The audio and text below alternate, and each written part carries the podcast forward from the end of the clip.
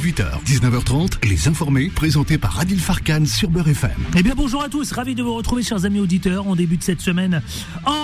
Avec vous d'ailleurs, vous êtes de plus en plus nombreux à nous écouter. Et je ne peux être que ravi. 18h pile poil jusqu'à 19h30, on commente, on analyse et on décrypte l'actualité. C'est ici que ça se passe dans Les Informés. Au sommaire de cette émission, nous parlerons, vous savez, d'un sujet qui a secoué les réseaux sociaux récemment puisque c'est la vidéo d'un père de famille qui a ému, ému au point où ça a été partagé plus de 500 fois, des millions, des milliers pardon de, de fois de vues. Nous en parlerons parce que c'est un sujet d'un bébé de 6 mois mort d'une gastro. C'était il y a quelques années. Et puis l'affaire rejaillit. Cette petite fille de 6 mois, elle est morte.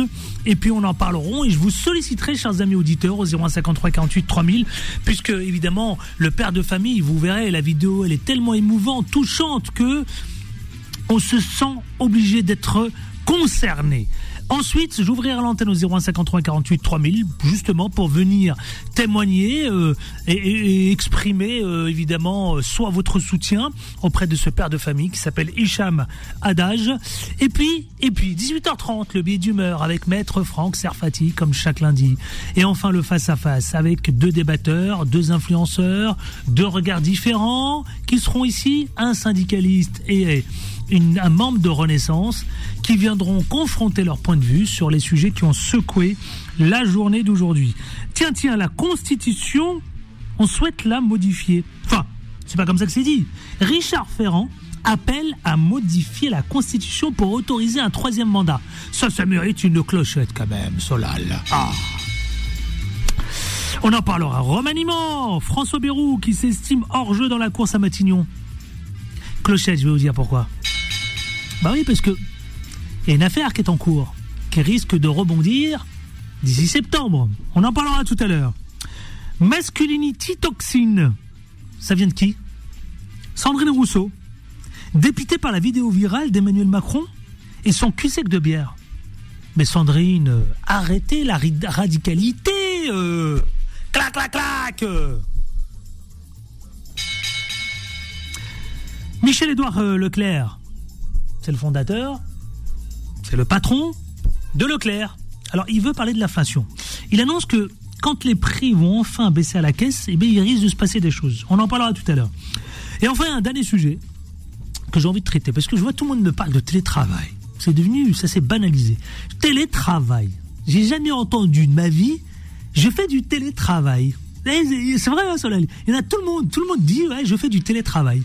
Alors moi, je vais poser une question. Le télétravail est-il bon pour votre santé mentale? Bah oui, parce que vous vous retrouvez isolé, seul chez vous, face à vous-même. Bon, c'est bien, parce que ça vous permet d'être flexible, de faire ce que vous voulez, d'aller chercher vos enfants, d'aller chercher une baguette, d'aller chercher un truc. Bref, il y a une petite souplesse. Mais en même temps, la stabilité mentale, est-ce qu'il reste pas d'en prendre un coup? Pla pla pla On rigole pas, Abby Oh, la stagiaire américaine. Euh, hein, bonjour, tiens, je vais vous saluer. Bien dans le micro. Ça va, Gabi Oui, ça va bien, merci. Tu as passé un bon week-end? Oui, je suis allée au Strasbourg. C'était magnifique. Vous avez vu l'accent américain? Je kiffe. Hein. Elle est bien habillée avec son accent. On kiffe l'accent euh, américain. Hmm. Vous mâchez les mots. Oui, un peu. oui, c'est vrai, c'est vrai. Euh, Solal, bonjour notre réalisateur. Bonjour à tous. Comment ça va de Beurre FM. C'est un plaisir de réaliser ton émission à Jill et de ah bon faire je doutais profiter hein. à nos auditeurs et nos auditrices ce bon moment ensemble. Je doutais, mon cher réalisateur, hein, c'était un plaisir. Non, je rigole, mon cher Solal. Il est toujours là, il est toujours au C'est parti, c'est tout de suite, c'est maintenant et en toute liberté d'expression. Les informés. Les informés. L'interview.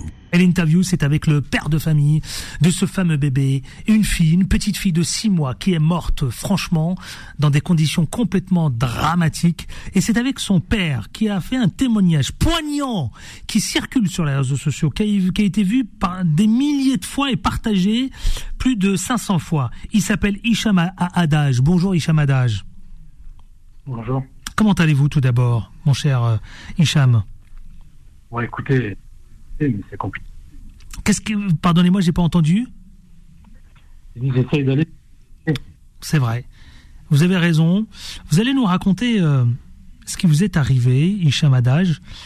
Euh, vous êtes le père de famille, je le disais, d'une petite fille de 6 mois qui est morte, d'accord, un vendredi, après avoir attrapé une gastro. Euh, racontez-nous que s'est-il passé avant de parler de cette vidéo? Parce que je dois dire, celui qui m'a interpellé, c'est Farid Boadla, qui est réalisateur de documentaires, que je salue chaleureusement, qui m'a interpellé, qui a réalisé cette vidéo et qui m'a dit il faut absolument parler, traiter de cette affaire. Donc je le remercie aussi, je vous remercie d'avance, Hicham Adage, d'être avec nous en direct, parce que je sais que c'est pas simple d'en parler. Racontez-nous ce qui s'est passé. Ça se passait un fameux 14 avril 2018. Hein. Ah, je, vous je vous entends très très mal, mon cher Hicham. Il faut, faut qu'on trouve le moyen de bien vous entendre. Avec votre réseau, vous avez un problème de connexion de réseau. Euh, sinon, l'interview. Vous m'entendez mieux là? Ouais, je vous entends un peu mieux, oui. oui. Sinon, sinon malheureusement, le, on ne pourra pas conserver le direct. Allez-y, je vous en prie, Hicham. Alors, ça s'est passé à Montévin, en Seine-et-Marne, le 2 avril. On a reçu un appel d'une assistante maternelle qui nous a appelé pour nous prévenir que notre fils, qui avait 18 mois à l'époque, euh, vomissait, avait des symptômes de gastro et tout ça. Du coup, la maman et moi-même, on n'avait pas compris. Parce qu'on nous a dit qu'il y avait une enfant qui avait contaminé les enfants qui étaient malades le 5 avril. Et sachant que le 5 avril, cet enfant était malade, ils l'ont récupéré le 9 avril dans la structure. Du coup, les enfants, ils ont, ils ont dû être contaminés suite à ça. Quand on a récupéré notre fils, on était parti aux urgences, euh, chez le médecin généraliste, qui nous a donné le traitement pour notre fils. Suite à ça, on a récupéré la petite qui n'avait aucun symptôme à ce moment-là, il n'y avait rien de visible. Le lendemain, le vendredi 13, je, rentrais, je pense, de course. Ma maman me disait que la petite avait régurgité le biberon. Mhm. Et a commencé à avoir des symptômes, un peu de fatigue, tout ça. Mhm. Et le fils qui avait 18 mois, lui aussi. Du coup, j'ai décidé de les prendre. Je les ai emmenés avec moi à l'hôpital de Jossigny. Mhm. Quand je suis arrivé, il y avait, euh, je me suis présenté à eux, il y avait 3-4 heures d'attente. Et on m'a laissé sur le côté euh, en attente. Avec l'angoisse, la panique, j'ai prévenu euh, la mère de mes enfants pour lui demander de trouver un médecin généraliste qui était à côté, mmh. à Manille-le-Hongre. Elle m'a, elle a trouvé ce médecin, elle lui a expliqué ce qui se passait. Il était euh, d'accord pour nous recevoir. je me suis présenté chez lui euh, vers 20h30, 21h. Et cette personne, pour lui, c'était une auscultation, on va dire, visuelle il n'a pas touché mes enfants, il n'a pas pesé mes enfants. Pour lui, c'était juste une petite gastro. Et pour lui, c'était euh, juste une ordonnance avec du Smecta et du Doliprane. Hmm. Et moi, ça me semblait un peu léger. Sachant que c'était mon cinquième et mon sixième enfant, j'ai déjà eu des enfants avant. Hmm. Voilà, pour moi, le Smecta et Doliprane, je ne sais pas. Euh, suite à ça, je lui ai demandé est-ce que je peux rajouter du lait, euh, du, de la solution réhydratation? Hmm. de la diarrhée? Il m'a dit que oui, c'est bien aussi. Suite à ça, j'ai déposé mes enfants à la maison. Hmm. Je suis parti à la pharmacie de garde. J'ai attendu là-bas énormément de temps. J'ai pris ce que je devais prendre, sachant que la solution réhydratation, euh, j'en avais encore à la maison. Du smectadoliprane, j'en avais à la maison. J'ai été récupéré de, la solution réhydratation, puis du lait anti-diarrhée, tout ça en double quand je suis rentré à la maison, euh, la petite finissait son biberon. Hmm. Tout se passait bien, le petit dormait. Et après, je me suis reposé parce que le lendemain, euh, j'étais euh, chauffeur de bus à l'époque. Il fallait que je sois à 4 heures au travail. Hmm. quand j'ai envoyé un message à la maman, je lui ai demandé si ça allait la petite. Elle me disait que oui, elle dort. Et suite à ça, à 6h35, elle me dit que la petite, ça va pas. Ah. Je lui tout de suite dit d'appeler Samy à 6h36, directement. Moi, j'ai quitté mon, poste de travail, à Brie-sur-Marne, comme je dis dans la vidéo, sur le bus 120. J'étais en train d'attendre le RER à, la gare de Brie-sur-Marne pour que je puisse aller au dépôt de mes plaisances, récupérer mon véhicule. Après, j'ai récupéré ma mère qui était sur le chemin à Gagny pour qu'elle puisse rester avec les enfants. Après, euh, notre, euh, pour qu'on puisse aller à l'hôpital avec la maman. Quand je suis arrivé à, la maison, il était 7h20. La résidence, elle était tellement calme, il n'y avait aucune voiture de secours. Il n'y avait personne. Excusez-moi. Non, je vous en prie, je vous en prie. Hicham Adage, une histoire dramatique, hein, je l'entends parce que depuis tout à l'heure, je vous ai laissé parler, je vous ai écouté. Histoire dramatique, j'imagine que tout cela, euh, c'était entre chagrin, colère. Euh, euh, Aujourd'hui, évidemment, vous avez, quand vous arrivez, à quel moment vous découvrez que euh, vous perdez, vous commencez à perdre votre petite fille? C'était à quel moment? C'était sur la route. Sur la route. Sur la route, je sais pas, j'ai ressenti quelque chose qui était bizarre. Ma mère, elle était avec, moi. Elle me disait non, t'inquiète pas, ça va aller. Et quand j'ai ouvert la porte, c'est là que j'ai vu euh, la mère de mes enfants, avec la petite dans les bras, les yeux ouverts. Aucune réaction, elle était partie. Et là, bah, tout le monde a crié. On est tous partis. Enfin, moi et la maman et le bébé. Je suis parti sur la route. J'ai téléphoné aux urgences, au SAMU. Au service pédiatrique, j'imagine. J'arrivais avec ma fille. J'ai tellement roulé vite que j'ai mis à peine deux minutes pour arriver à l'hôpital. Hmm. Quand je suis arrivé, j'ai hurlé pour qu'on prenne ma fille. Et après, bah, ils l'ont pris, mais ils nous ont dit que c'était, c'était trop tard. Que c'était trop tard. Qu'est-ce qui était trop tard? L'intervention? Je sais pas, ils nous ont laissé. La maman a, appelé secours, elle a eu l'opérateur. Il a entendu la petite qui était en détresse respiratoire. La détresse respiratoire de l'enfant. Je ne vous laisse même pas imaginer le son de la voix de la petite. C'est la maman qui a entendu le dernier son. Elle était désespérée. Hmm. Et l'opérateur, il lui dit, on vous envoie une ambulance dans 30 minutes. Et qui n'est jamais arrivé. La maman a appelé Samy à 6h36. Je suis arrivé à 7h20. Il y a plus d'une demi-heure déjà. Et moi, quand je suis arrivé, il n'y avait pas de secours, on est parti. Et le secours, euh, ma mère m'a appelé. Plus d'une heure après, elle a vu deux personnes en ambulance qui arrivaient tranquillement avec un fauteuil roulant pour un bébé de 6 mois. Hmm. Ma mère alors a dit, c'est trop tard. La petite est partie. Aujourd'hui, oui, j'y ai cru hein, en cette justice. Mais voilà. Il y a toutes ces négligences qui ont été prises. Euh, ah bah justement, on parlera de ces négligences. Nous parlerons de ces négligences, on parlera de tout cela. À qui vous en voulez? Est-ce que vous en voulez? Parce que vous, ce que vous réclamez, c'est évidemment la justice pour votre fille.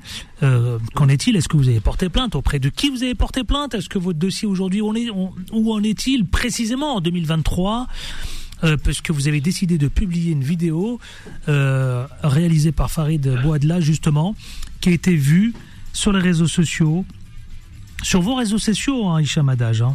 Oui, oui, c'est ça. Sur Facebook, sur quoi Instagram? Sur Facebook, non pas Instagram, sur Facebook, sur TikTok. Sous quel nom Sur Snapchat. Sur, sous quel nom, euh, Hicham Adage Alors sur TikTok, c'est Hicham Adage. Sur euh, Facebook, c'est la même chose. Et sur Snapchat, c'est euh, Injustice. Ishmon. Cham Ishmon. On va en parler justement dans quelques secondes, parce que la vidéo, elle est, montée aujourd'hui à 400 000 vues. Hein. Ce qui est énorme. Hein. Et 5800 partages. 5800 partages. C'est beaucoup. Euh, autant dire que, évidemment, euh, que, l'émotion a été, y compris, soutenue par d'autres. 01 53 48 3000. Je vous attends, venez soutenir ce père de famille. Je vais vous retrouver juste pour nous les expliquer un peu les raisons, évidemment, euh, de cette justice que vous réclamez. Juste après la pause pub. A tout de suite, Hicham. Les informés reviennent dans un instant. Beurre FM, 18h, 19h30. Les informés, présentés par Adil Farkan. Et nous parlons de cette, euh, de, ce, de cette petite fille, je vous le disais tout à l'heure, de six mois, morte d'une gastro. Vous avez entendu le père, le père, donc son père, Hicham Adage, qui nous racontait dans les conditions dans lesquelles l'histoire dramatique s'est déroulée. Hicham Adage, vous êtes encore avec nous. Vous disiez à l'instant, donc, euh, évidemment, aujourd'hui, dans quel état d'esprit Qu'est-ce que vous réclamez au juste aujourd'hui, quelques années après? Alors que votre fille, vous, vous nous racontiez qu'elle, qu'elle, euh, pendant que vous l'emmeniez en roulant, évidemment, comme, comme un fou, Hein, pour euh, s'empresser d'aller aux urgences, eh bien, en route, vous aviez déjà un pressentiment que votre fille était en train de vous quitter et elle a découvert la mort au moment où elle est arrivée à l'hôpital. Aujourd'hui, qu'est-ce que vous réclamez aujourd'hui, quelques années après? Où en êtes-vous? Où, en est, votre dossier précisément? Bah, Dernièrement, ce que j'ai appris, c'est qu'on a mis un non-lieu. Un non-lieu, il y a eu énormément de négligence et des personnes à l'époque, ont été mis en examen. Et aujourd'hui, on met un non-lieu. Mmh. ce que je voudrais expliquer, c'est surtout les négligences qu'il y a eu dès le départ. Mmh. De qui? Déjà les parents. Les parents qui ont posé un enfant malade. Mmh. Ensuite, il y a eu des assistants paternels. Ils n'ont pas dénoncé la euh, maladie qu'il y avait dans leur Ensuite, il y a eu euh, le médecin généraliste qu'on a vu, mhm. que j'ai vu, qui n'a pas fait euh, son travail. Et ensuite, il y a eu l'opérateur du SAMU, qui a envoyé une ambulance privée alors qu'il aurait dû envoyer une équipe du SAMU. Parce que quand vous arrivez à l'hôpital et vous voyez euh, un hôpital calme, où il n'y a pas de monde, et vous voyez au loin une équipe du SAMU en train de fumer leur cigarette tranquillement, sans aucune urgence, et vous, vous avez euh, demandé les secours et personne n'est venu, hmm. vous avez euh, juste la rage. J'imagine que votre dossier est suivi par un avocat? Oui. Oui. À l'époque, c'était un avocat. Aujourd'hui, précisément, où en est le dossier précisément aujourd'hui en 2023 Aujourd'hui, le dossier, ils ont mis un non-lieu.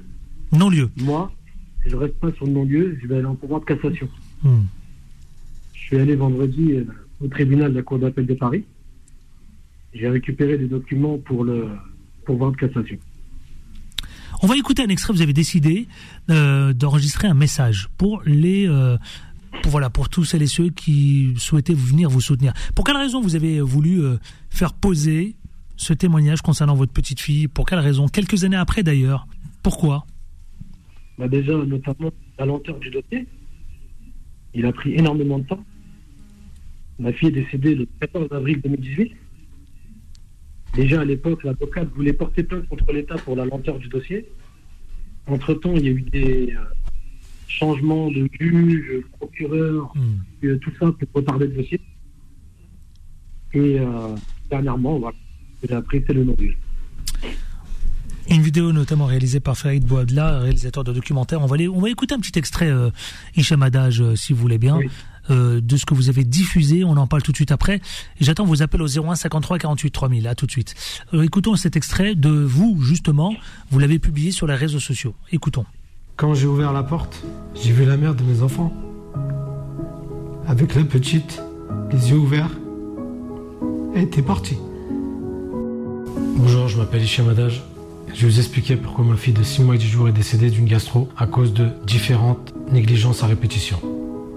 Première négligence que je voudrais mettre en avant, c'est les parents de l'enfant malade, qui ont quand même déposé leur enfant malade dans cette structure d'assistante maternelle où il y avait 12 enfants, dont deux qui étaient les miens. Sachant que déposer un enfant malade dans une structure où il y a d'autres enfants, même une gastro peut tuer un enfant. Deuxième responsabilité, c'est celle des assistantes maternelles, qu'ils ont pris, je pense, la gastro pour une maladie basique. Ces assistantes maternelles ont récupéré cet enfant malade, alors que dans le contrat, c'est stipulé comme quoi un enfant malade ne peut pas rentrer dans la structure. Suite à ça, on nous a prévenu que mon fils, parce que j'avais deux enfants dans cette structure, mon fils, qui avait 18 mois à l'époque, vomissait, avait tous les symptômes d'une gastro. C'est de là qu'on a su qu'un enfant a contaminé tous les autres enfants. La petite, le lendemain, le soir, qu'on a vu qu'elle avait les symptômes de la gastro. Et c'est là que souligne la troisième négligence, du médecin généraliste qui nous a reçus le vendredi 13 entre 20h30 et 21h. Il m'a reçu moi et mes enfants, sauf que ce médecin avait pris les choses à la légère. Pour lui, c'était une petite gastro banale. Il n'avait pas pris le temps de consulter mes enfants ni même de les peser. Ce médecin m'a donné euh, comme ordonnance du Smecta et du Doliprane et que pour lui c'était pas vital. Suite à ça, pour moi j'ai pensé avoir confiance envers un professionnel. J'ai déposé mes enfants à la maison avec leur mère. Je suis parti à la pharmacie de garde récupérer du lait anti-diarrhée, Smecta. Alors, j'invite tous nos auditeurs justement à regarder l'intégralité de cette vidéo parce qu'elle fait 6 à 7 minutes réalisée par Farid Boadla, justement réalisateur de documentaire.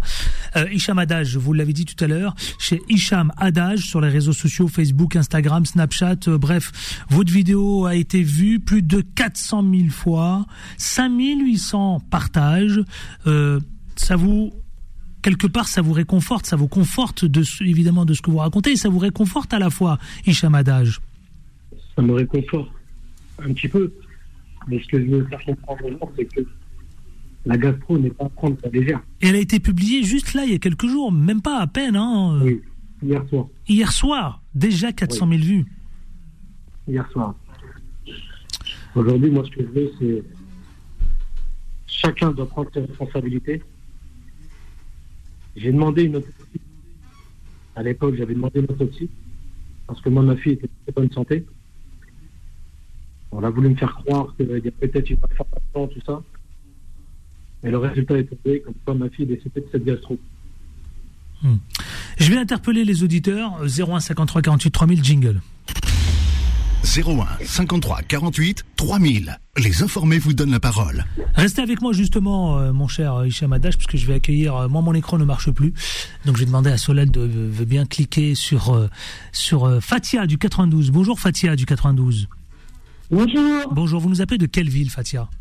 Alors, j'habite Nanterre, la Défense. On vous écoute, Fatia. Vous avez entendu cette histoire dramatique concernant Hicham. Ah il est avec nous, il vous écoute, Hicham euh, Alors, euh, il vous écoute, il est avec vous. Vous pouvez lui dire bonjour. Et puis, moi, je vous dis franchement, Hicham, j'en ai pleuré de votre témoignage. Parce que c'est très dur ce que vous avez vécu. Et moi, je veux juste rajouter une chose. Je trouve que c'est très bien ce que vous faites. Parce qu'à travers ce que vous allez faire, vous allez rendre service à d'autres gens. Et je crois qu'aujourd'hui, dans l'époque où on vit, on va se retrouver confronté malheureusement à ça très souvent. Parce que moi-même, je peux être témoin d'une chose. Ma maman, je l'ai perdue en 2018. Et j'avais donc demandé aussi l'intervention d'un médecin de, du soir, de la nuit. Euh, il est venu, et il a fait un mauvais diagnostic. Ma maman est morte le lendemain euh, d'une embolie pulmonaire alors qu'il avait diagnostiqué une déshydratation. Le problème, c'est les urgences. Aujourd'hui, les urgences ne sont plus là. Et euh, on, a une, on a une médecine à deux vitesses. Si on veut se faire soigner aujourd'hui, bah, on est face à. Hmm. On ne sait pas quoi. Il faut payer. Et même payer, euh, c'est difficile. Euh, J'ai un adage oui. Oui. Euh, Moi, je suis triste. Franchement, c'est bien ce que vous, vous faites, Hicham. Je pense qu'il faut vraiment que beaucoup de gens bah, puissent signer, faire des choses, parce que ça va servir à d'autres personnes. Ce que vous faites, vous l'avez vécu, c'est très dur, mais je pense aussi que ça peut rendre service à beaucoup d'autres personnes. Il faut dénoncer cet état de fait qui est existant hein, aujourd'hui. Simplement, ceux qui nous gouvernent aujourd'hui ne vivent pas la même façon que nous, nous vivons. Eux, ils ont tous les médecins, tout ce qu'il faut. Nous, on n'a rien. Ou face vous, vous avez perdu votre fille. Il euh, faut vraiment que des gens puissent vous aider, euh, des juristes, des avocats. Euh, voilà. Et moi, je vous, je, je, vous demande si vous pouvez lancer une pétition en, ligne. Et quant à votre vidéo, j'ai essayé d'aller sur Facebook et j'ai mis Isham, Isham Adage mais ça a été un peu difficile, je n'ai pas vraiment trouvé. Donc, je vous remercierai de redonner toutes les informations. Alors, on va redonner toutes les informations. Merci, Fatia, d'avoir été avec nous. Merci à vous. Merci bah, d'avoir été avec nous. Euh, beaucoup de courage. Merci. Et au revoir à tout le monde. Merci. Bon, mon écran, il, déconne complètement. Hein. Euh, Hicham Adage, est-ce que vous pouvez nous redonner précisément l'orthographe? Peut-être, c'est peut-être ça aussi. Hein. L'orthographe précise sur les réseaux sociaux. Alors, c'est Hicham Adage. H-A 2D A 2D 2D. Je vous entends mal. Oui. Adage H-A-2-D-A-G. J. J, voilà. Hicham. Merci en tous les cas. Et un dernier mot, puisqu'on arrive déjà, évidemment, euh, parce que le 18h30, j'ai le quad neuf qui nous attend, le temps file. Qu'est-ce que vous avez envie de dire à celles et ceux qui vous écoutent, euh, Hicham Adage? Bah Déjà, je remercie les personnes le soutien. Aujourd'hui, je vais faire passer ce que les négligences, elles sont pas trop loin. On est à Paris. Et ces négligences sont ici, à Paris, en région parisienne. Maintenant, ça ne fera pas revenir ma fille. Mais je veux que toutes les responsables, toutes les responsables doivent prendre le responsable. Oui. Aujourd'hui, on vit avec moi, la mère, nous souffrons. Parce que ce qu'on a vécu, c'est la personne. Et je dirais à tous ceux qui sont parents de prendre soin de nous. Voilà. Merci, Chamadage. On vous souhaite plein de D'abord, vous avez tout notre soutien. Bon courage à vous. Allez voir cette vidéo sur les réseaux sociaux. Donc, euh, il vous l'a donné tout à l'heure sur les réseaux sociaux. Allez voir. Elle a été déjà euh, partagée 5800 fois et 400 000 vues déjà donc euh, sur les réseaux sociaux. Merci Isha Amadage. Vous nous tenez au courant et je vous dis à très très bientôt ici même dans les informés. Merci à vous et, et bon courage. 18h31 avec une minute de retard. Le Quad 9. C'est parti. Les informés. Le quoi de neuf. Et le quoi de neuf, c'est avec euh, Maître Franck Serfati. Bonjour. Bonsoir Adil. Comment ça va Vous allez bien? Très très bien. Bon, vous démarrez une bonne semaine, j'imagine. Nous allons parler de votre billet d'humeur. Il s'agit là d'élections sénatoriales. Ah, un enjeu ou pas du tout finalement? Allons-y mon cher Adil. Donc dans quelques semaines, au mois de septembre prochain, nous allons, alors nous, je vais expliquer le mode électoral, puisque contrairement aux députés, les sénateurs ne sont pas élus directement par le peuple, donc ce n'est pas littéralement au sens propre du terme une élection démocratique, puisque le Parlement français est une structure bicamérale composée de deux chambres, la chambre haute, justement le Sénat, et la chambre basse, celle des députés, qui, eux, sont élus par le peuple de façon démocratique, tout citoyen français ou européen âgé de, âgé de plus de 18 ans. En revanche, les sénateurs, eux, ont un mandat de 6 ans, donc il va être renouvelé dans quelques semaines. L'élection est programmée au 23 septembre prochain, si ma mémoire est bonne. Euh, il s'agit là d'un mandat de 6 ans, donc avec une élection tous les 3 ans, puisque la moitié du Sénat est renouvelée. Et le mode électoral est un peu particulier, puisque les sénateurs, de façon générale, avec quelques exceptions, notamment les sénateurs dans certaines circonscriptions, comme le, le, Bas-Rhin, et puis je crois dans certains territoires des dom ont donc encore une fois un mandat de six ans et sont élus par des élus, d'où le suffrage indirect, savoir les conseillers municipaux à l'intérieur de chaque circonscription. Il y en a un certain nombre sur le territoire français métropolitain d'hommes et et par les euh, membres des conseils euh, départementaux qu'on appelait avant les conseils généraux. Donc un scrutin euh, indirect pour un mandat de six ans avec une élection qui est encore une fois programmée le 23 septembre mmh. prochain.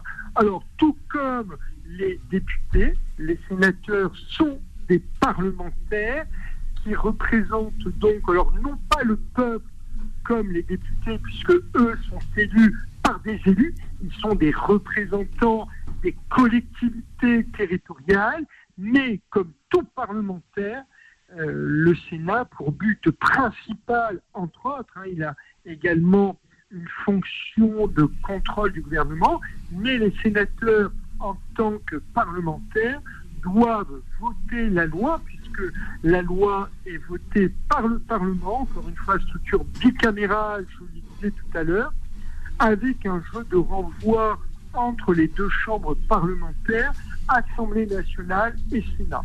Voilà donc fonction particulières, fondamentales, essentielles, voter la loi, mais aussi des fonctions de représentation confiées à chacun des sénateurs, sachant que le président du Sénat, qui est élu par ses pairs, euh, PAIRES, par les sénateurs, en cas de vacances ou de problèmes, est amené, de par le texte constitutionnel, la dernière constitution en date du 4 octobre 1958, à remplacer le président de la République si besoin. Donc euh, une, mission particulière, singulière, confiée au président euh, du Sénat, avec encore une fois, élection qui ne nous concerne pas en tant que citoyens, puisque nous n'allons pas voter, une élection fondamentale, essentielle, le 23 septembre prochain.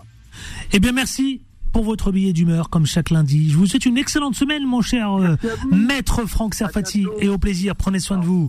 On va marquer une courte pause pub et on se retrouve avec nos débatteurs influenceurs et puis vous aussi au 0153 48 3000 si vous souhaitez euh, affirmer euh, ou soutenir euh, Hicham Adage. Venez, n'hésitez pas au 0153 48 3000. À tout de suite. Les informés reviennent dans un instant. Beurre FM, 18h, 19h30, les informés, présentés par Adil Farkan. Et 18h45 précisément, 44 précisément, on va être précis puisqu'on fait de la radio. Allez, c'est parti tout de suite pour le face-à-face. Les informés, les informés, le face-à-face. La face, vous le savez, pour démarrer cette semaine, et ben vous le connaissez, c'est une voix que vous connaissez. C'est aussi des clashs parfois, c'est aussi des polémiques. C'est Jimmy Dalidou, le responsable syndicaliste de la CGT. Bonjour Jimmy Dalidou. Bonjour, bonjour à tous. Et toujours auteur. Toujours auteur. Ouais. Vous êtes en forme, hein? Bah écoutez, ça va, ça va. euh, petite journée euh, tranquille au taf, euh, c'est pas la pire. Nabil Ait euh, Akash, vous le connaissez? Oui. Bonjour Nabil. Bonjour. Ça vous fait sourire? On Oui, se oui. connaît bien avec Nabil. Ouais. Il est ouais, le responsable donc de Renaissance, le département du 93, la Seine-Saint-Denis. Tout va bien? Tout va très bien, je vous Ça remercie. va les Adil. décalages, ça va, tout va bien Ça va. Bon. Messieurs, nous allons parler d'un premier sujet, vous savez quoi, qui a fait beaucoup réagir, euh, notamment euh, les personnalités des défis. C'est Richard Ferrand qui veut changer la constitution, la petite chansonnette, pour qu'Emmanuel Macron puisse se représenter à la présidentielle. La la la la la la la la la la la la la. Ça vous fait sourire, hein, ce que je fais. hein. Non, vous savez pourquoi je dis ça Parce que quand je lis sur les réseaux sociaux, beaucoup parlent de coup d'État. Alors je donnais la parole à Jimmy regardé ça. Euh, le, le coup d'état du j'ai- 18 Brumaire, mais version Macronie, tu sais, genre. Non, mais plusieurs choses. C'est non, mais c'est une blague. Je crois que c'est une blague. Alors d'abord, euh, euh, d'abord, ils veulent euh, modifier la Constitution. Euh, alors, euh, modifier la Constitution pour qu'il se représente, alors que personne ne l'aime, ce président. Tout le monde lui demande qui, qui démissionne.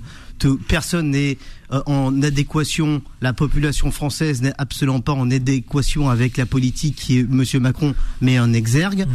Il n'a aucune légitimité. Tout le monde sait dans quelles conditions il a été élu. Il a été élu dans, sur des bases, une base électoraliste anti-RN et pas sur une base. euh, les gens n'ont pas voté pour Macron, ils ont voté contre le RN. Et on sait très bien. Moi, il y a deux choses aussi qui me gênent, qui, qui se passent dans ce pays. Est-ce que, que comme la beaucoup première. de commentaires sur les réseaux sociaux, vous dites que c'est un, euh, une tentative de coup d'État Bah, vous savez, en fait, le coup d'État fait partie du paysage politique du capital, en fait. Quand ça va dans, leur sens, ils, aiment les coups d'État. Euh, le euh, quand, le, le, le, le- le- quand ils ont validé la, la Constitution européenne, je vous rappellerai les votes, il me semble que c'était en 2005, ça a été comme M. Sarkozy a validé euh, euh, le traité alors que tout le monde avait voté non, c'était un coup d'État. Euh, le, le, le- la République française, lorsqu'on revient sur les événements de la Commune de Paris et autres, a été euh, euh, parsemée de coups d'État. Lorsqu'il y a un danger en- France, lorsque le peuple travailleur est dans la rue, qu'il est conscientisé et qu'il est prêt à se rebeller parce qu'il en a marre de la vie chère et de la misère qui s'accroît, ils sont prêts à effectuer des coups d'État. Moi, ce qui me gêne dans ce pays, là, deux, deux choses. La première, c'est que euh, la Macronie, faut bien différencier la Macronie et la France. La France n'existe pas, elle n'existe plus. Moi, je différencie la Macronie de la France. La, la Macronie, ce n'est pas la France, rien à voir. La France, tant qu'on est en Macronie, on ne sera pas en France. Deuxième chose, la Macronie fonctionne corrélativement au Rassemblement national. La Macronie a très bien compris qu'en faisant grimper le Rassemblement national, ça permettra de déclencher le Front républicain et donc de euh, encore déclencher le fameux euh, je vote contre le RN. Et s'ils modifient la Constitution, c'est euh, gagné pour eux. Macron, Macron, Monsieur Macron a un mandat. C'est quoi ce mandat Le mandat qui lui a été donné par la grande finance internationale. Clochette c'est- de. Ah C'est Bah de. Non mais Monsieur Macron est un tueur à gages et il a été mandaté. Clochette encore. Il a été mandaté par les multinationales internationalisées Eh ben, pour dis tuer donc, la vous les enchaînez, les clochettes. Hein. C'est ça son boulot. Donc arrêtons de dire que Monsieur Macron ne fait pas son boulot. Monsieur Macron fait son boulot. Vous avez bien vu qu'il est en cours de debeurisation de la France. Et il est en train, il est en train de beuriser la France. Les âmes françaises seront eubeurisées. Vous voyez Je donne donc, la- je donne Et donc pour ça, pour finaliser son process, il a besoin de changer la constitution envers et contre tous, encore une fois. Nabil, avec Alors. question, pareil, évidemment. Non, mais affligé, affligé par à la fois un le sujet et deux la réponse. Euh, affligé pour une raison, parce que si vous relisez bien l'interview de Richard Ferrand, c'est pas du tout ce qu'il dit. Et il y a eu un démenti il y a quatre heures. hein. Il y a eu un démenti de Richard Ferrand euh, pour dire qu'il n'a pas appelé au. euh, au Oui, parce au- qu'il a vu que ça- non, non, c'est pas qu'il a vu. J'ai lu l'interview dans le Figaro, c'est pas du tout ce qu'il dit. Lui, il dit sur le principe, sur le principe, il ne faut pas limiter tous les mandats. C'est-à-dire que ce soit un mandat présidentiel, de maire, de député, parce qu'il y a des gens qui sont là et qui, et qui s'engagent vraiment et qui le font parce qu'ils ont une passion euh, pour le service public et pas simplement pour leurs intérêts, comme on peut vouloir le dire, euh, servir des intérêts obscurs euh, qui n'existent. Enfin, bref, tout ça, je ne vais pas revenir là-dessus. Donc, euh, ce que voulait dire Richard Ferrand, et encore une fois, c'est ce qu'il a dit dans, son, dans sa réaction il y a, il y a quatre, cet après-midi. Il dit J'ai donné une interview au Figaro. Richard et Ferrand, j'ai pour celles et ceux hein, qui, qui, qui Richard Ferrand. L'ancien président, de l'Assemblée nationale. Voilà. l'ancien président de l'Assemblée nationale et un compagnon de route euh, du président de la République, Absolument. fin observateur de la vie politique. Qu'est-ce qu'il dit dans cette interview C'est qu'il faut aller au rassemblement, euh, qu'on a besoin de rassemblement, sinon on va au suicide démocratique. Ça, c'est ce que je retiens de son interview. Sur le sur le, troisième mandat, non, il le dit très bien euh, dans son message euh, cet après-midi. Il, dit que il faut pas, il faut laisser la volonté populaire s'exprimer. Si euh, le- les, les Français euh, veulent élire euh, un président, peu importe, et surtout, il dit bien de ne pas changer les règles euh, en cours de, de, de mandat. Donc, ce n'est pas pour 2027. Il a axé son, son, son propos dans cette interview sur la nécessité de travailler tous ensemble, toutes toutes les formations républicaines euh, des deux côtés, à droite comme à gauche, parce que ce qu'il compte et la raison de le dire, et c'est ce que nos auditeurs doivent entendre, c'est qu'il faut travailler pour euh, pour ce pays, pour Ah, les, les gens. corrélations d'un Macronie, euh, ça fait rire. Je, je- Les corrélations que vous faites, c'est incroyable. Bon, alors, Non, mais vous, pour vous, le rassemblement, Alors, pardon, est-ce que je peux- rassemblement, c'est égal modification Alors, comme d'habitude, constitutionnelle comme et d'habitude troisième avec mandat les anarchistes, comme d'habitude avec le lien entre les deux Comme d'habitude avec les anarchistes, on ne peut pas parler. Et je n'ai pas, je ne vous ai pas suis pas anarchiste, parce Non, que je pour la ne vous ai pas Macronie, on est tous des anarchistes. Vous avez débité. Bah, il va vous falloir qu'il explique cette corrélation entre rassemblement et troisième mandat présidentiel. Je vois pas le, je vois pas des, le lien. insanités graves qui à, sont à part déclencher un troisième mandat, un troisième mandat et tout, les, tout les, le confort qui va avec, je vois pas. Alors pour toi, pour créer un rassemblement Mais vous en avez France, pas honte de mentir pour améliorer la vie politique Vous française avez pas honte et de améliorer l'existence des Français, il faut Franchement, forcément le modifier la mensonge- Constitution le et un troisième mandat présidentiel. le mensonge tel que vous, vous l'avez pas laissez-le honte. répondre. Subjectivité Non, non, non, c'est une limitée. Laissez-le question. répondre, laissez-le Non, non, là, là, puisque vous m'interrompez, je vous pose une question. Est-ce que vous n'avez pas honte de mentir Répondez. Devant comme ça, devant, devant nos auditeurs. Je vais te répondre très Non, clairement. voilà, vous n'avez pas honte. Alors, alors, là, mais vous posez une question je- vais répondre à ces questions Vous répondez clairement, s'il vous plaît. Moi, c'est vous qui devriez avoir honte de d'oppresser les millions de Français et de mettre en application une politique qui va pas dans le sens de l'intérêt général, mais qui va dans le sens des multinationales qui nous maltraitent, qui nous malmènent et qui fait en sorte, on va en parler Là, tout à le l'heure, qui fait en sorte qu'il y ait une inflation incroyable dans ce pays. On va revenir, c'est l'orange de fonctionnement de l'inflation, parce que vous, les macronistes, à part compter les billets de banque, vous avez, vous avez, Alors, vous savez pas faire grand chose. Sur le fait- ce point de- enfin, ce je- point de je sais même pas corrélation- ce point de corrélation Vous pourriez être attaqué en justice ce à point chaque de- mot que vous ce prononcez. point de À corrélation chaque mot que entre rassemblement la diffamation, et la, troisième la- la- mandat présidentiel est pompeux, farfelu. La diffamation, l'insulte, vous pourriez être attaqué en justice pour chacun de vos mots et de vos phrases. Je vous préfère ne pas répondre parce que à, à des insanités, il n'y a rien à dire en fait. Il n'y a rien à dire. Bon, écoutez, on va poursuivre le second sujet si vous voulez bien, parce qu'on ne vous mettra pas d'accord, ça on vous connaît. Non, mais surtout, bien. surtout, qu'il n'y a pas de troisième Non, mandat. ah, À aucun moment, il y a, on a un mais observateur politique Non, qui dit que ça pourrait être intéressant, mais pas pour le président de la. Les informer, c'est aussi le lieu. Euh, Je vais pas mettre des gens qui ne sont qui sont d'accord. euh, Bien enfin, sûr, on fait bien pas sûr. avancer le sujet. Donc là, vous représentez Alors, Renaissance. Si je puis me permettre, on peut ne pas être d'accord. Et ça, c'est le fondement d'une société démocratique. Que les oppositions aient la possibilité de s'exprimer et de contester le pouvoir en place. Ça, je n'ai aucun problème là-dessus. Et je pense que mon camp politique personne n'a Ça a été fait, choses à. Là où il y a un problème, c'est le sujet que je pose aujourd'hui, c'est simplement celui, encore une fois, de la fake news, des fausses informations. Alors, je pose la question. Je vais lui poser la question. Alors, attendez. Alors, est-ce que, est-ce que vous l'entendez ça euh, régulièrement, on vous dit voilà, on, bon, en tout cas l'extrême gauche, on qualifie souvent les propos tenus soit à la fois de complotistes, soit de fake news. Vous leur dites quoi justement pour en finir avec ça? D'abord, d'abord, euh, je crois que les, Français ne sont pas idiots. Et effectivement, ils ont constaté que toute forme d'opposition a été, et je vous rappellerai qu'il y en a eu des oppositions ces dernières années dans ce pays. On va pas faire la chronologie des, des, événements. Ça part de là. La dernière, c'est la réforme contre la retraite. Il y a eu les gilets jaunes. Il y a eu la lutte contre la loi travail. Et à chaque fois qu'il y a eu opposition dans ce pays, que ce soit, quelles que soient les luttes, et les oppositions qui étaient des, oppositions justes, acceptables, crédible, solide, nécessaire et en plus pacifiste, vous avez envoyé des armes de guerre que sont les LBD et les grenades lacrymogènes. Alors votre discours, vous le garderez. 0153 48 3000 parce que je sollicite nos auditeurs. Je voudrais les entendre. Est-ce que vous êtes d'accord avec Jimmy Dalidou ou plutôt Nabil et Takash? Quel, ou vous n'êtes pas d'accord du tout avec les deux? Franchement, là, j'ai besoin de vous pour trancher 01 53 48 3000. Je fais appel à vous partout en France. Je veux vous entendre concernant ce débat qui s'installe, qui s'instaure. Je vais marquer une courte pause pub et on se retrouve dans une poignée de minutes. À tout de suite. Ne bougez pas et je vous attends vos appels 01 53 48 3000. Les informés reviennent dans un instant. Beurre FM, 18h, 19h30, les informés, présentés par Adil Farkan. J'ai tardé à prendre le micro. C'est les coulisses du couloir, du, de l'émission Les Informés, vous savez. 18h57, nous allons prendre Marie. Euh, Marie qui nous appelle. Elle est partie, Marie. Marie, ben, je sais pas, nous avait appelé. Elle avait un point de vue. On avait deux auditeurs pour vous, justement. Bah, je, je vais leur demander de nous rappeler au 01 53 48 3000. 01 53 48 3000. Qui des deux, évidemment, euh, j'attends vos appels. On va parler aussi de remaniement. François Bérou. François Bérou qui s'est hors jeu pour remplacer Elisabeth Borne, parce qu'il était pressenti lui aussi hein, parmi Julien de Normandie et d'autres. Qu'est-ce que vous dites, vous, Nabila et Takash? Pressenti, je ne sais pas. Parce qu'il y a des affaires. Hein. Pressenti, je ne sais pas. Il l'a reconnu. Euh, François Bayrou dit qu'il aurait vraiment aimé. Il aurait beaucoup aimé. Euh, aller à Matignon parce qu'il a une passion. Sauf qu'il y a l'affaire des assistantes oui, voilà, une affaire. Il le Moi, je ne sais pas, je, ne connais pas assez bien le dossier, mais lui-même le dit.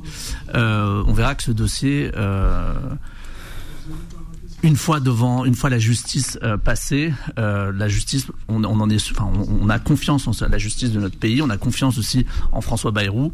nous savons que c'est pas. Donc il est hors jeu. Non, il est hors jeu pour Matignon, si vous voulez. Mais la justice démontrera que François Bayrou n'est pas à comment dire euh, sera blanchi. Ça, moi, je, le souhaite pour lui. Euh, le dossier est, actuellement euh, en traitement par la justice. Nous verrons tout cela euh, dès cet automne. Et bon, on verra affaire à suivre concernant le maire de Pau qui estime donc que les affaires des assistants parlementaires du Mandem, pour laquelle il sera jugé en octobre et novembre prochain, eh bien, il l'empêche tout simplement d'être dans la course de Matignon. Euh, Jimmy Dalidou, 053 48 3000, je vous attends aussi. Monsieur Bayrou, c'est qui? Ah bah oui, c'est vrai, le, le, le, politicien qui bouffe à tous les râteliers. Non, non, mais attendez, il a, il a, il a, il a, il a un procès, il a, il a, une procédure judiciaire. On verra ce que ça va donner. Euh, je pense qu'à un moment, quand on a euh, des procédures judiciaires et qu'à un moment on est plus, on est plus légitime sur le plan politique, on se retire, on se, on se range et on cesse c'est euh, de, de croire à ces, velléités euh, Matignon. D'abord qui, d'abord qui reviennent, d'abord qui prouvent qu'il a rien, qu'il a, qu'il n'est pas trempé dans des affaires bah, de corruption politicienne qu'on connaît très bien parce qu'on en, on a un petit peu l'habitude en France ne dérapons pas, s'il vous plaît. Lui dit que c'est injuste et infondé. Bon, on verra. Il y a, y a une procédure de, judiciaire. On verra. Euh, mais on peut pas encore. Oui, ça c'est important parce que si ça nous arrivait à nous, si vous voulez, la, la présomption d'innocence, ça fonctionne pour tout le monde. Euh, non, non, la, présomption d'innocence euh, fonctionne pour moment, tous les citoyens dans la République. Mais à un moment, bon, à un moment, quand, quand on a, quand on est face à une, poursuite judiciaire et qu'on doit prouver qu'on a, qu'on a rien fait, bah, à un moment, on, on pense pas à Matignon. Quoi. Pour moi, c'est il y a une incohérence. Ça, ça reflète un certain, un espèce, un espèce d'opportunisme malsain. Oui, oui. Oui, Takash Il répond à une question, c'est pas qu'il pense à Matignon, on lui pose la question, la question est-ce que vous estimez que vous êtes euh, hors jeu par rapport à ça euh, Voilà, il le dit et, et, bien évidemment, ça, tout le monde sait que euh, François Bayrou est un est un homme politique euh, qui quand même compte depuis 20 ans, 20 20 30 ans, il a été plusieurs fois ministre, il est très engagé. Et, et, voilà, tout simplement, il a le droit de. François de... Bayrou redit son opposition à un virage à droite. C'est tout le contraire, hein, ce qui se passe. Non, pourquoi vous dites tout le contraire? C'est pas, c'est pas, on n'est pas sur un Lui, virage il est opposé, à droite. Hein. Lui, il est opposé. Et on n'est pas sur un virage à droite. Je, je crois que euh, ce qui a, ce qui a fait le succès euh, en 2017 du, du programme proposé de l'élection d'Emmanuel Macron, c'était d'avoir un, un, grand centre qui tient sur ses deux jambes, aussi bien à gauche et à droite. Et pour répondre à Jimmy qui dit que euh, François Bayrou euh, pardon, hein, reprendre bouffe à tous les râteliers, je sais pas ce, qui, ce que, les mots qui, qui, ont été employés. Ah si, euh, il, a, il a quand même, il a pourquoi. toujours été en faveur d'un centre qui justement prennent en, en, en, considération à la fois la question sociale et aussi euh, la volonté de pas du libéraliser, tout, pas du tout ça, c'est pas euh, le rôle de du libéraliser un peu le marché du travail. C'est pas le rôle du centre. Alors pas du tout. Je vais t'expliquer ce que c'est le rôle du centre. Alors expliquez-nous. C'est comme dans une formation politique, que soit form formation politique ou syndicale. Le rôle d'un centre, quel que soit le centre, c'est de, à un moment, faire le lien, un lien organique, si vous voulez, un lien organique entre la droite et l'aile gauche. Il y a toujours une aile droite et une aile gauche. Euh, à la CGT, il y a une aile droite et une aile gauche. Dans une formation politique, quelle qu'elle soit, quand j'étais dirigeant de mon parti politique, c'était pareil. Il y avait une aile droite et une aile gauche. Et le fait d'avoir un centre. Alors, qu'est-ce que c'est que l'aile droite à l'extrême gauche, fait, pardon? Ça permet de faire un lien organique. Qu'est-ce que l'aile droite, droite et l'aile gauche? Donc, d'une manière générale, ça permet de maintenir une structure politique, économique, sociale, euh, au service d'une classe sociale. Vous voyez? C'est ça son rôle. C'est pour ça qu'il parle de virage à droite parce que M. Bayou a, très bien compris que s'il y a fusion, ce qui est en train de se passer, entre la droite qui devient très proche, la droite républicaine, on peut lui dire au revoir, hein, ciao, ça fait longtemps qu'elle est plus là, la droite, elle est très proche de l'extrême droite. Il a très bien compris que là, cette, structure politique, économique, sociale, ce, ce jeu politique dont on vient de parler, va peut voler en éclat par ce rapprochement entre la droite et l'extrême droite. Et ça, il l'a très bien senti. Voilà à quoi sert le centre. Dites-moi une question que beaucoup se posent. Remaniement cet été ou en octobre-novembre plutôt Nabil Takash? Qu'est-ce que vous avez comme info? Vous savez, les gens qui vous disent qu'ils savent mentent. Euh, donc personne n'est dans le secret. Ah, tout le monde ment sauf la Macronie. Personne. Enfin, moi, je ne suis pas dans le euh, dans le secret, donc euh, personne ne sait vraiment. Donc euh, voilà, le, je pense que là, la majorité, enfin la première ministre est à son poste. Euh, elle travaille dans l'intérêt du, du pays, elle réforme et, et elle est dans l'intérêt de nos concitoyens. C'est, je, je, crois que les nos auditeurs se fichent de savoir enfin comment dire, de faire de la fiction sur euh, qui sera le premier ministre, qui va être le candidat en 2027. Ce qu'ils veulent, c'est que leur vie change. Il euh, y a des difficultés, on le reconnaît. Euh, moi, je reviens, ouais. vous savez, je reviens des États-Unis et encore une fois, je, je, suis toujours, je me dis mais quelle chance de, de, vivre en fait dans ce pays. Pareil vous avez aussi, une américaine à vos côtés. On a une américaine chez notre pays. Ah, oui. Salutations. qui est stagiaire, qu'on salue. voilà. Et on est quand même dans un pays où le minimum est assuré quand même. On peut pas dire que euh, sur la santé il n'existe rien, que sur l'éducation il n'existe rien. Pareil, euh, moi j'ai, j'ai, je vous parler d'une anecdote. Vous confirmez, Abi Tiens, je, je profite pour les dire si c'est vrai. Oui. Ce que dit Nabila Itakash. Oui. Oui, c'est le cas. Comme numéro C'est la réalité. Je... Oui, c'est Ouais. la, la Oui, réalité. et, et je, et je pense qu'il faut et aussi la priorité d'ailleurs, c'est, c'est que les, nos concitoyens se rendent compte un vraiment et je comprends les difficultés. Moi, je ne dis pas qu'il y en a pas. Euh, j'ai des, personnes autour de moi qui ont des difficultés. À mon niveau, j'essaie de faire ce que je peux pour aider aussi. Mais une autre anecdote mon père est hospitalisé en ce moment. Deux frères, deux histoires, dans un pays euh, au nord, euh, enfin en Afrique du Nord, et mon père qui est ici, tous les deux des problèmes cardiaques. Il y en a un qui est décédé parce qu'on ne savait pas dans quel hôpital il fallait le ramener, et l'autre qui est pris en charge à 100% pour une pathologie cardiaque. Donc ce que je veux dire, Et on lui souhaite un bon rétablissement. Je vous remercie. Je, je, j'espère qu'il nous écoute ce soir. Et, euh, et ce que je veux dire par là, c'est qu'il faut arrêter de cracher sur ce pays. Alors, je Il y a pense un qu'il ne faut moment pas tout confondre. Qu'il y ait des Là, difficultés, qu'il y ait des difficultés. Qu'il y ait des difficultés, qu'il faille améliorer, qu'il faille améliorer tout, tout, toutes les, comment Ouais, dire, mal- tous les bravo, problèmes bravo, qui se posent au le quotidien, capital, on bravo, est on est d'accord. dans un paradis et terrestre. et nous, on Alors, se il met dit à ne la pas ça. terrestre. Il dit ne pas confondre. Bien c'est-à-dire sûr, mais non, mais Monsieur dites-nous, Aïdakash dites-nous. confond tout. Évidemment, euh, euh, en fait, il faut Non, pas non, je confondre. confonds je rappellerai quand même. Réalité. Non, mais bah, si, vous, si, laissez parler, vous allez comprendre ma logique. Il faut laisser parler. La première chose, c'est que, le service public qu'on a eu en France, il n'est pas tombé du ciel, et surtout pas par les par la Macronie, serviteur de la finance internationale. Si on a eu un service public en France, que ce soit le ferroviaire, que ce soit les hôpitaux, que ce soit la sécurité sociale, quels que soient les services publics, on les a eus parce qu'il y a eu des luttes sociales. Je vous rappelle, je vous refais pas l'historique, 36, les ordonnances de 45, l'après-guerre, etc., la résistance. Et je vous rappellerai que tout ça, à l'époque, c'est un héritage dont on est tous.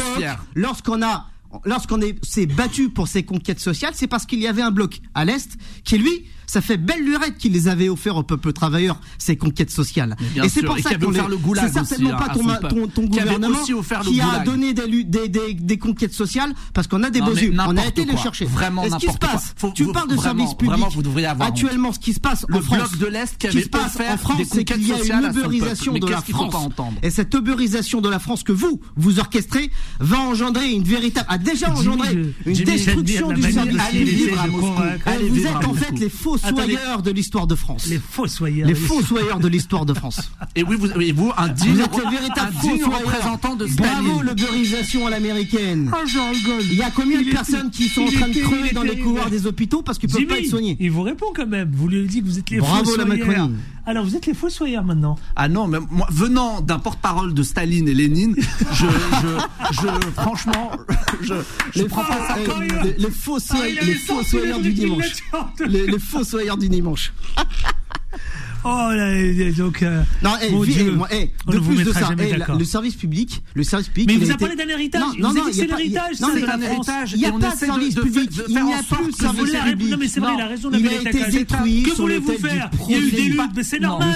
Il y a eu une côté conquête, c'est normal. Mais ça s'appelle un héritage. L'héritage, il se développe. celles et ceux qui ont défendu les intérêts. L'héritage, il se développe. L'héritage, il se développe sur des bases de principes et sur les c'est quoi le cycle C'est quoi le principe d'une histoire? C'est quoi? C'est de laisser un héritage. C'est pas, pas héritage il rien. Pas seulement mais le si principe de l'histoire. Travailler à que cet héritage perdure dans le temps. Le principe de l'histoire, je vais t'expliquer ce que c'est le mouvement de l'histoire. Ce qui génère le mouvement de l'histoire, c'est ce qu'on appelle la contradiction, la loi de la contradiction ou loi de l'unité des contraires. Ça, veut dire la, contradiction entre les différentes forces opposées et qui à un moment trouvons une continuité sociale, économique, politique. Non, non, mais c'est Ça veut dire qu'à un moment, Trop, trop, technique. C'est joli intellectuellement. Bah, bah c'est joli intellectuellement de pour parler de Karl Marx et de, de, Non, non, mais moi j'aime beaucoup le les débats intellectuels a été détruit sur le thème du profit. Mais je suis dans l'action. Le service public en prenant appui sur deux leviers le peuple travailleur qui aurait un véritable rôle d'initiative. Ouais. Et il faut revenir à un véritable financement. Ah, mais de là ce que vous les un véritable financement. Mais de là à ce que vous leur dites que ce sont les fossoyeurs. Oui, ils oui, ont pas ruiné, je, quand même. Je réaffirme que la Macronie sont les fossoyeurs. La des âmes françaises. Non, mais ils n'ont pas ruiné les âmes françaises. Bah si, si, ils sont en train de ruiner la France. De toute façon, on ne vous mettra pas d'accord. Ah, la Macronie, à cause de la Macronie, la France est devenue un porte-monnaie à, ciel ouvert pour les multinationales. Eh ben, je laisserai le son aux auditeurs voilà, 48 3000. Voilà 01 53 48 3000 si vous souhaitez réagir, si vous souhaitez intervenir, si vous souhaitez tout simplement interpeller un de nos, nos débatteurs influenceurs. Rousseau, vous la connaissez, Sandrine Rousseau. Eh bien, elle est dépitée par la vidéo virale d'Emmanuel Macron. Et tiens, on va essayer de, lui demander à Solal s'il peut retrouver la vidéo. Et elle qualifie ça de masculinité toxique. Waouh, ça c'est du Sandrine Rousseau. Hein. Eh ben, vous savez, l'extrême voilà, gauche quand elle n'a plus rien à dire. Elle n'a plus rien à dire, elle n'est pas dans l'action, elle ne cherche pas Critique à réformer sévère, le hein. pays. Critique sévère, mais pour dire quoi en fait? Pour ne rien dire sur le fond politique. Donc bon, écoutez, elle parle. Ça se passait à Toulouse. Oui, oui, bah, c'est bien. On Sandrine, parlait rugby. Sandrine Rousseau. C'est la finale du top 14. Bah, écoutez, elle veut interdire les barbecues. Elle est bon. Elle a, elle a, elle a clairement euh, quelques sujets.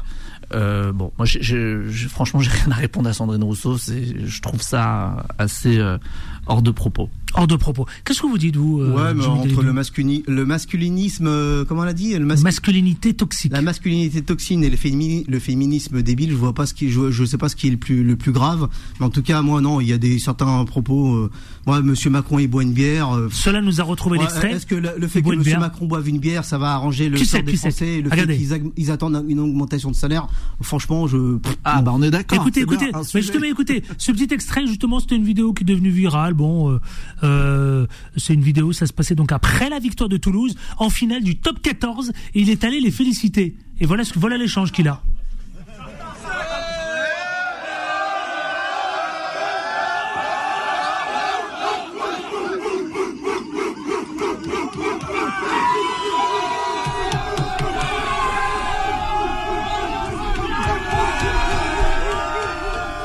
Bah, pour moi, je suis pas, pas choquant, non?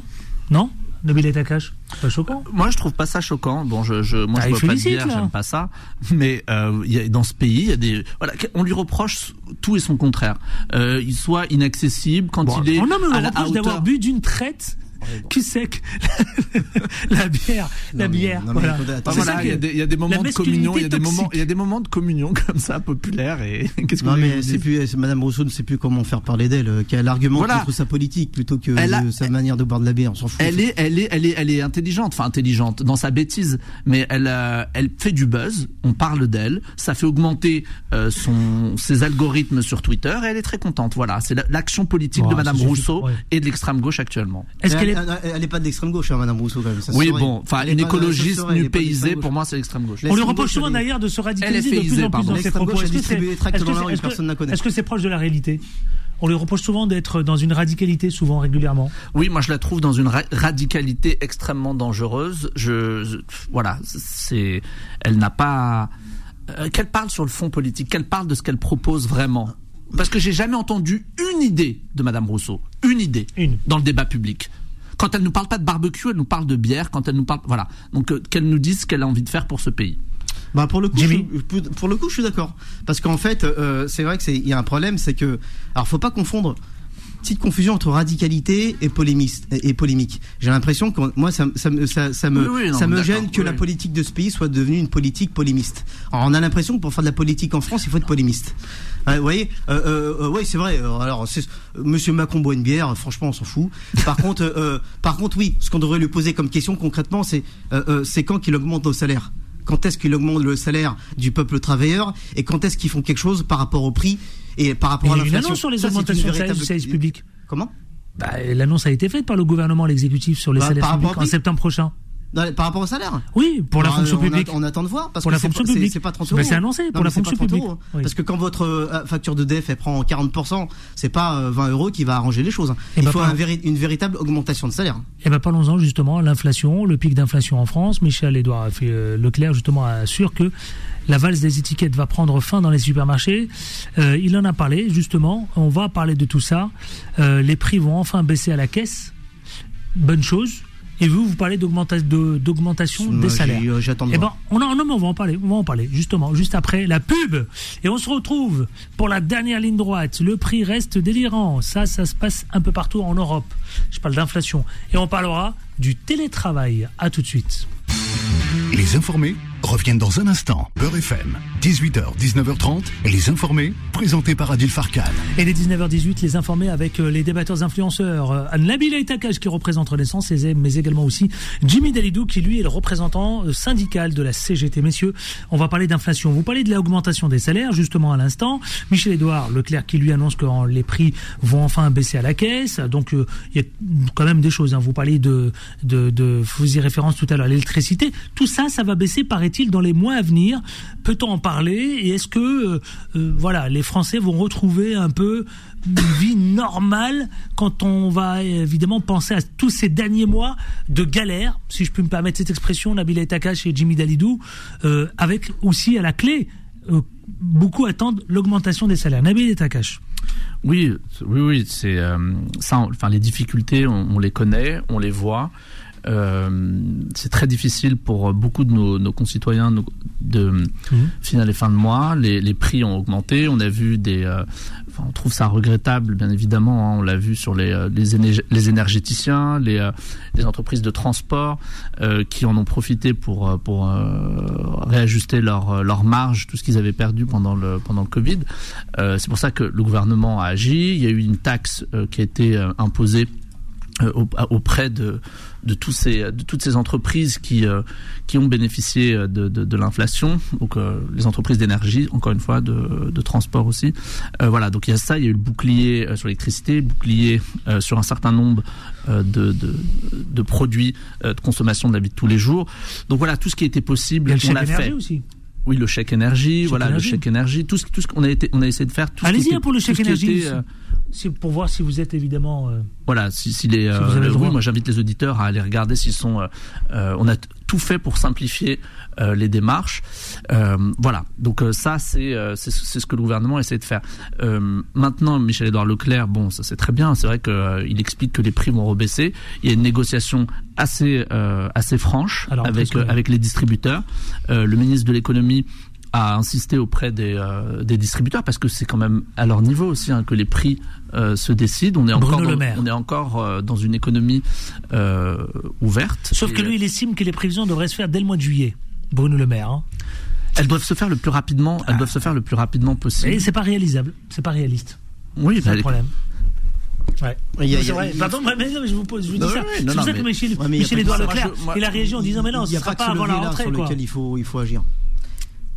Jimmy Dalidou. Euh, en fait, il faut revenir à la base, c'est que euh, pourquoi, pourquoi les prix augmentent Parce que Pour- les- Pourquoi les prix à un moment ils augmentent Parce qu'en fait, à la base, dans un système capitaliste, c'est que quand vous avez un prix, la prix le prix de la marchandise n'est rien Mais de tout plus. sera effectif qu'à la rentrée, Ouais, vous le savez. oui, il faut oui, le dire alors, nos auditeurs. hein. j'y arrive. Nabila Etakash, tout ça. Le, le, le J'ai besoin de d'être. Il faut être factuel.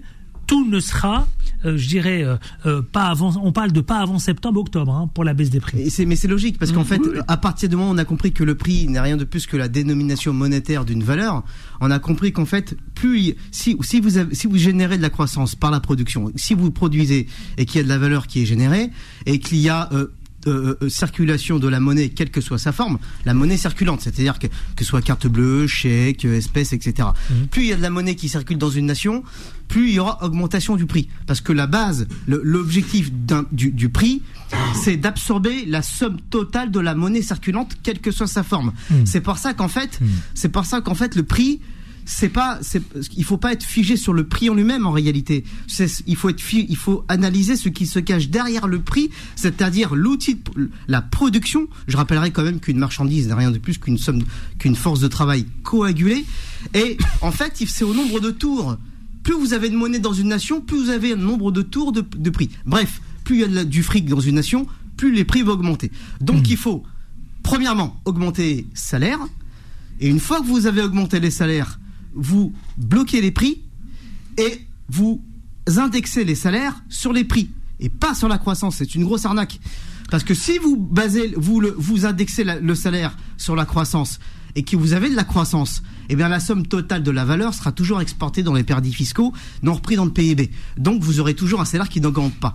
Par contre, si vous indexez le salaire sur les prix, vous permettez de vivre convenablement, corrélativement à un bouclier sur les matières premières pour pas que les TPE et les PME soient péjorées, parce qu'elles sont déjà péjorées par le fait qu'elles payent ce que les multinationales ne payent pas. Et déjà, on, on- et c'est vrai que ça peut pas se faire en deux mois. Mais est-ce qu'ils le feront? Et c'est certainement pas Monsieur le Maire ou Monsieur Leclerc qui décide de ça. C'est toute la structure qu'il faut revoir.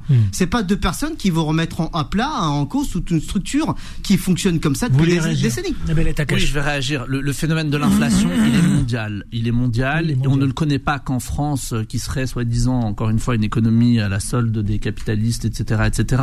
Euh, je parle encore avec euh, mes Le tantes en Algérie, avec, avec mes tantes en Algérie, qui me disent que le kilo d'oignon est passé à 400 dinars le kilo. 400 dinars, c'est quand même euh, énorme euh, pour euh, pour un foyer, beaucoup, hein. c'est pour un foyer moyen euh, euh, en Algérie. Et c'est Michel-Édouard Leclerc et peut-être Bruno Le Maire qui sont un- intervenus là-dessus ou les Américains, je ne sais pas. Bref, tout ça, Ouais, bah là, tout ça, tout ça, tout ce que, tout de ce que, l'Algérie. tout ce qui a été dit n'a aucun sens. Pardon de, de le dire aussi Tu directement. connais pas Adam Smith Euh, Parce que la- je, la- te- je la- te conseille la lecture d'Adam Smith. Oui, de- je- de- un grand économiste classique. C'est ça, il faut connais, pas se, se compter les billets, ça ne suffit Non, pas. en non, fait. Il faut mais, se peu, ce que je suis en train des économistes. le blocage des prix, C'est un classique, c'est hein. le blocage des prix. Ouais, c'est- mais c'est une base du système. Le keynésianisme, c'est pareil, Ce c'est ce qui- vous a enseigné. les- C'est ce qu'il a enseigné. ce qui- Là, le rôle central du prix. Le keynésianisme, c'est exactement ce qu'est en train de Et- faire et- le et de plus, gouvernement. le prix, c'est la une politique la- la très keynésienne. Si tu veux qu'on rentre dans le détail, il n'y a pas de problème. Marchandise qui n'est rien de plus que la La cristallisation d'une France force de est sur travail une. humaine. Oui, bon, très bien. Donc si vous augmentez les, salaires et corrélativement au prix, ça ne fonctionnera pas. Non, mais en fait, ce que tu as décrit, ce que tu as décrit, c'est ce qui a mené la, le, le- pardon, à la chute de de l'Union soviétique. Moi, je dis qu'il faut socialiser les moyens de production. à savoir, oui, socialiser les moyens de production, l'Union soviétique. Le, le- les prix, On les parle de prix, la France les actuellement, prix dans de une économie hyper planifiée, l'Union soviétique. Au Ouais, point où, au point production- où ce que tu, ce que tu es en train de décrire, ce que tu proposes, c'est ce qui a mené à la fin des années 90 à la chute de l'Empire soviétique. et avec des, avec. Faut parler à des gens, faut parler à des gens qui ont vécu Ce que je propose, dans le bloc une- de l'Est. C'est une rationalisation de pardon, l'économie. je- je- il faut parler avec des gens économie qui ont Laissez-le parler, vécu- laissez-le- laissez-le au bout de sa phrase. ce que tu dis là. Il faut parler avec des gens qui ont vécu ce que la misère dans, dans, euh, dans les blocs des pays, Oui, enfin, oui, des oui, pays les méchants, du les bloc de méchants à l'Est. et les non, non, ils n'avaient plus rien. Ah, ce que, ce tu racontes, c'est qu'ils n'avaient plus rien dans leur rayon. Ils ne pouvaient plus Revenons à l'inflation. Voilà. Revenons à l'inflation. Les gentils gentils à l'Est, S'il vous plaît, méchants- s'il vous plaît. Méchants méchants. Bien évidemment. Méchants méchants à l'Est. S'il vous plaît, s'il vous plaît, Ce s'il que vous je veux plaît. Entre entre entre euh, le comment dire les, les recommandations Union soviétique que propose euh, Jimmy Dalidou et ce que nous faisons, il y a un monde. Je pense qu'on peut faire. Il y a, il y a beaucoup de choses qu'on peut encore faire. Euh, il y a encore une fois, euh, ce que je disais tout à l'heure, là où il y a eu des surprofits, les taxer, euh, bien évidemment, et pouvoir ensuite euh, faire euh, comment dire. Je te rappellerai que ton président a appelé ça de l'optimisation fiscale. Quand on lui a posé la question pourquoi il y avait plus de 200 milliards planqués dans, dans les paradis fiscaux, il a dit que c'était de l'optimisation fiscale. Oui, c'est comme ça que fiscale. C'est ça ce que tu appelles taxer les surprofits. Non, ça n'a rien à voir. C'est complètement autre Euh, chose. Je, ah, tu bah mélanges si, tout. tout à voir. Il y a Pardon. plus de non, 200 non, je peux pas répondre. Je reprends même pas les, les 6 milliards. On n'a pas le temps de faire, on n'a pas le temps d'embêter nos auditeurs avec, Non, des- avec, euh, avec cours de fiscalité. Ça- ça- On, on va pas, on va pas les les embêter. fonctionnement de l'AMF, l'autorité des marchés financiers, qui mettent 6 mois pour analyser 5 minutes des transactions financières. Allez, vous savez quoi, Vous on va parler- rien taxé du tout. De toute façon, on ne vous mettra pas d'accord. Je voudrais juste qu'on avance parce qu'il nous reste euh, à peine 4 minutes. Vous savez quoi? Je veux qu'on parle de cette... euh, Je, je voulais absolument qu'on le traite, ce sujet. Le télétravail est-il bon pour notre santé mentale? Parce que c'est vrai, j'entends perte de motivation. Alors le, le télétravail, il a ses atouts, hein, reconnaissons-le, c'est-à-dire flexibilité, souplesse, euh, on fait un peu ce qu'on veut, on s'organise comme on veut, etc. Mais il y a aussi cette euh, stabilité mentale. La stabilité mentale passe par quoi? Bah, Pas de motivation, burn-out, anxiété, euh, addiction à certaines choses, euh, état dépressif aussi pour certains. Alors, je vous pose la question est-ce qu'il y a un impact sur euh, le télétravail, sur la vie personnelle, qui et puis surtout quand on parle de, alors il y a des avantages, mais surtout, moi je veux parler de stabilité mentale, de santé mentale, Nabil Takash. C'est bien. C'est le, le télétravail, C'est un bon- vrai un sujet. vrai sujet, c'est un vrai sujet, et c'est un des enjeux euh, des, des réflexions à avoir sur le travail dans notre société. Et euh, moi, la réponse, elle peut pas être euh, oui c'est bien ou non c'est pas bien le télétravail. C'est encore une fois, il faut que chaque euh, qu'au niveau de chaque entreprise, chaque branche, on puisse trouver que les partenaires sociaux Mhm. puissent trouver des accords en fait, tout simplement, parce que il n'y a pas mieux qu'un salarié d'une entreprise et euh, les, les dirigeants pour savoir ce, le compromis qu'ils peuvent trouver.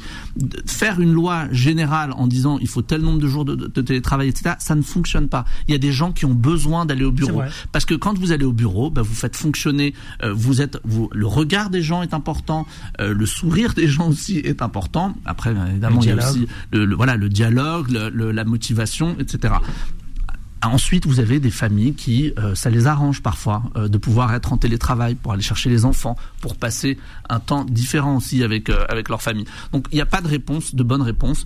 Tout dépend encore une fois euh, de, de chaque, enfin des différentes situations, et il va falloir vraiment euh, en discuter assez sérieusement avec les partenaires sociaux pour trouver le meilleur équilibre qui puisse convenir à tout le monde. Eh ben justement, notre syndicaliste, vous dites quoi? Oui, alors c'est ça, ça va. Ouais, non, Il y a des métiers qui qu'on- sont pas télétravaillables un et le c'est un- sien, par un- exemple, non. C'est un, sujet qui est particulièrement qu'on co- qu'on connaît évidemment. Alors il y a plusieurs choses. Alors ça peut être bon et pas bon. Mais attention, il faut que, certes- que certaines conditions soient remplies. Ça peut être bien, oui évidemment, parce que par rapport aux enfants, la garde d'enfants, ça, ça permet d'éviter les problèmes de crèche, etc. Le problème, c'est que il y a un véritable danger lorsqu'il y a confusion entre la vie privée et la vie professionnelle. Parce que n'oublions pas qu'il y a ce qu'on appelle les FPS, ce qu'on appelle les, dans les corps intermédiaires, ce qu'on appelle les FPS, les, les facteurs psychosociaux. Tout ce qui est stress, angoisse, mal-être au travail, etc. Et le fait que c'est, lorsque s'installe cette confusion plus. entre la vie professionnelle et la vie personnelle, il y a aggravation des facteurs psychosociaux et lorsqu'il y a aggravation des facteurs psychosociaux, évidemment sur du long terme, il peut y avoir des conséquences mentales. De- euh, la deuxième chose, je Donc, reviendrai quand même sur l'aspect matériel. Vous me pardonnerez de revenir là-dessus, c'est important. Lorsque vous êtes en télétravail, vous devez avoir un accès au Wi-Fi. Vous devez avoir accès à du matériel. Ça, c'est le cadre légal, c'est à votre employeur de vous le- de vous l'apporter. Ça, c'est l'article 1. Je vous rappellerai que l'article 1 oblige l'employeur à protéger l'intégrité physique et mentale de son salarié. C'est l'article 1, c'est le code du travail, c'est comme ça. Donc, il doit vous apporter matériel et Merci. tout ce qui vous permet de travailler convenablement en télétravail. Merci à Jimmy Dalidou. Merci à Nabil Takash. En résumé, Abi, tiens, je voudrais. Qu'est-ce que vous avez retenu de tout ce débat? Alors, dites-nous, en résumé, ça m'intéresse. Parce que vous étiez tellement, euh, évidemment, euh, attentive à ce qui se disait, ce qui se racontait. On a des mêmes problèmes partout. Ouais. L'inflation, l'équilibre l'équilibre entre le travail et la vie privée. Non, c'est pareil. Il y a des nuances, mais c'est pareil. On n'a pas réussi à les mettre d'accord. hein. Non, on n'a pas réussi. hein. non. Non. Mais moi, je, je suis ravi de l'entendre. C'est pareil partout. Et la France n'est pas l'enfer. Enfin, Ouais. euh, voilà. La Tout- France, c'est pas l'enfer. C'est ça? C'est ça. C'est ça Oui. C'est peut-être pire ailleurs. Oui. Tiens, j'ai une question à te poser. Tu penses que Donald Trump il va revenir euh, aux États-Unis? Franchement, non. Mais c'est c'est impossible de dire à ce point. On a Trop une, tôt. une année de. On verra. Parce que C'est trop tôt. C'est trop tôt, tout peut se dérouler, tout peut se passer. Merci Abi, merci à Nabila et Takash. Merci à Merci à Jimmy Dalidou, merci à Solal à la réalisation. 20h c'est Bill Henman, 21h c'est Vanessa. Quant à moi, demain avec autant de plaisir, mais surtout, On Abi, ne qu'est-ce qu'on lâche dit rien. À bientôt. On ne lâche rien. On ne lâchera. Oh, pardon. Elle arrivera jamais, elle arrivera. La semaine dernière, je l'ai fait le même coup. On Pardon. ne lâche rien. On ne lâchera rien. On ah, ne lâche pardon, rien. pardon. Pas de soucis. Retrouvez les informés tous les jours de 18h à 19h30 et en podcast sur beurrefm.net et l'appli Beurrefm.